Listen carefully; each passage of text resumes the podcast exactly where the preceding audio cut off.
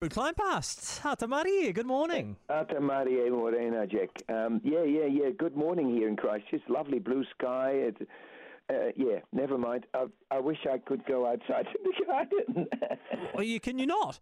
No, it's, I've just too many things to do. I've got to go again tomorrow. I'm only home for about 38 hours a week. Oh my god, You're just you're all over the place at the moment. I'm actually Yeah. I've got my wings clipped at the moment as well. I got my stitches out this week, but they said I'm not allowed to not allowed to ride my bike. I'm not allowed to exercise. No, Oh, I'm like a bird in a cage. It's so frustrating, eh? And yeah. what you need is really good forceps to take all those hairs out of the wound. That's it. It's like an industrial job, eh? What are the, like the jaws of life? yes, it is. That's good. I yeah, love it. yeah. Never mind. Oh mind. gosh! Oh, hey. I've been I've been at schools over the last few weeks again because that's all I seem to be doing. And we Yeah. talk a lot about roots and planting and things like that.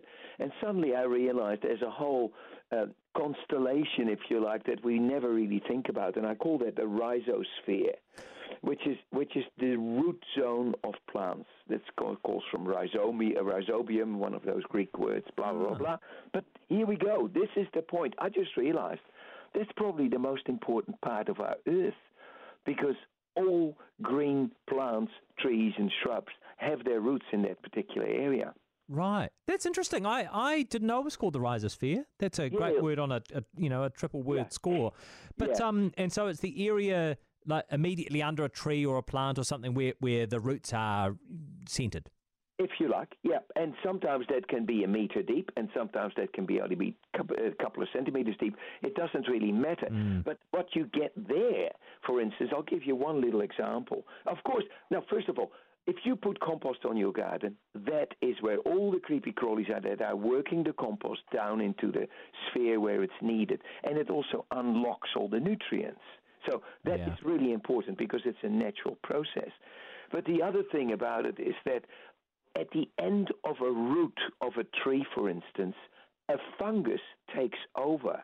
So the, the fungus attaches itself to the root of a tree and then goes and connects that tree with another tree and with another tree and with another tree. So much so that if you look at one of the later TED Talks by, uh, by Suzanne Simard, you'll find that the largest living and creature on the planet is actually a mycelium mat, a fungal mat that is six times heavier than a blue whale. Oh, see, that's amazing, isn't it? And Yeah. and don't they say, and maybe I'm getting too in the weeds here, so to speak. Um, don't they say that that eh, through these fungal networks, trees can essentially communicate with each other? Exactly.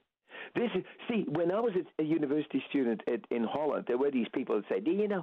Do you?" This was in the get, this Yeah. the scene Amsterdam, 1969. Sure, it was very, you know- sure it was very, restrained. Did you know that trees can talk to each other? Uh. and I would say, I'd get a life," Yeah. but they were right. God, that is that is remarkable. Hey, yeah, it is. Yeah, it is wonderful. So there you go. So this is the rhizosphere. Now I've written a whole lot of stuff for the website, so you can read it, the, the details on there. But you can also get uh, all sorts of links to other bits and pieces. But there's one other thing, and that that is always the thing that people ask me in gardens. How far do roots of trees go? Are they going to lift my house? Can they invade the sewer system? Can they invade other drainage systems? And then I found this website of my old university that I just discussed, the one in Wageningen, and it has a fabulous, uh, uh, um, if you like, uh, URL where you can see roots pictures and root clumps of the rhizosphere of hundreds, hundreds of different trees, Ah. and you and you can you then know what what what what a, an, an, an, Oh, uh, that's useful. oh the root system. So you can see, so you can compare the different root structures for different plants and kind of get an idea as to whether or not they're going to bust through your clay pipes. Exactly, because your sewer system is, of course, full of nutrients.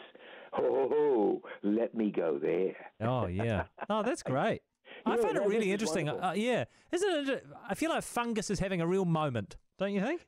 More than that, I have a, I've got a long, li- a lifelong fight with my best friend in fungi. His name is Peter Buchanan, and I always say bugs rule this planet. He's always said fungi rule the planet, and this is an, an official.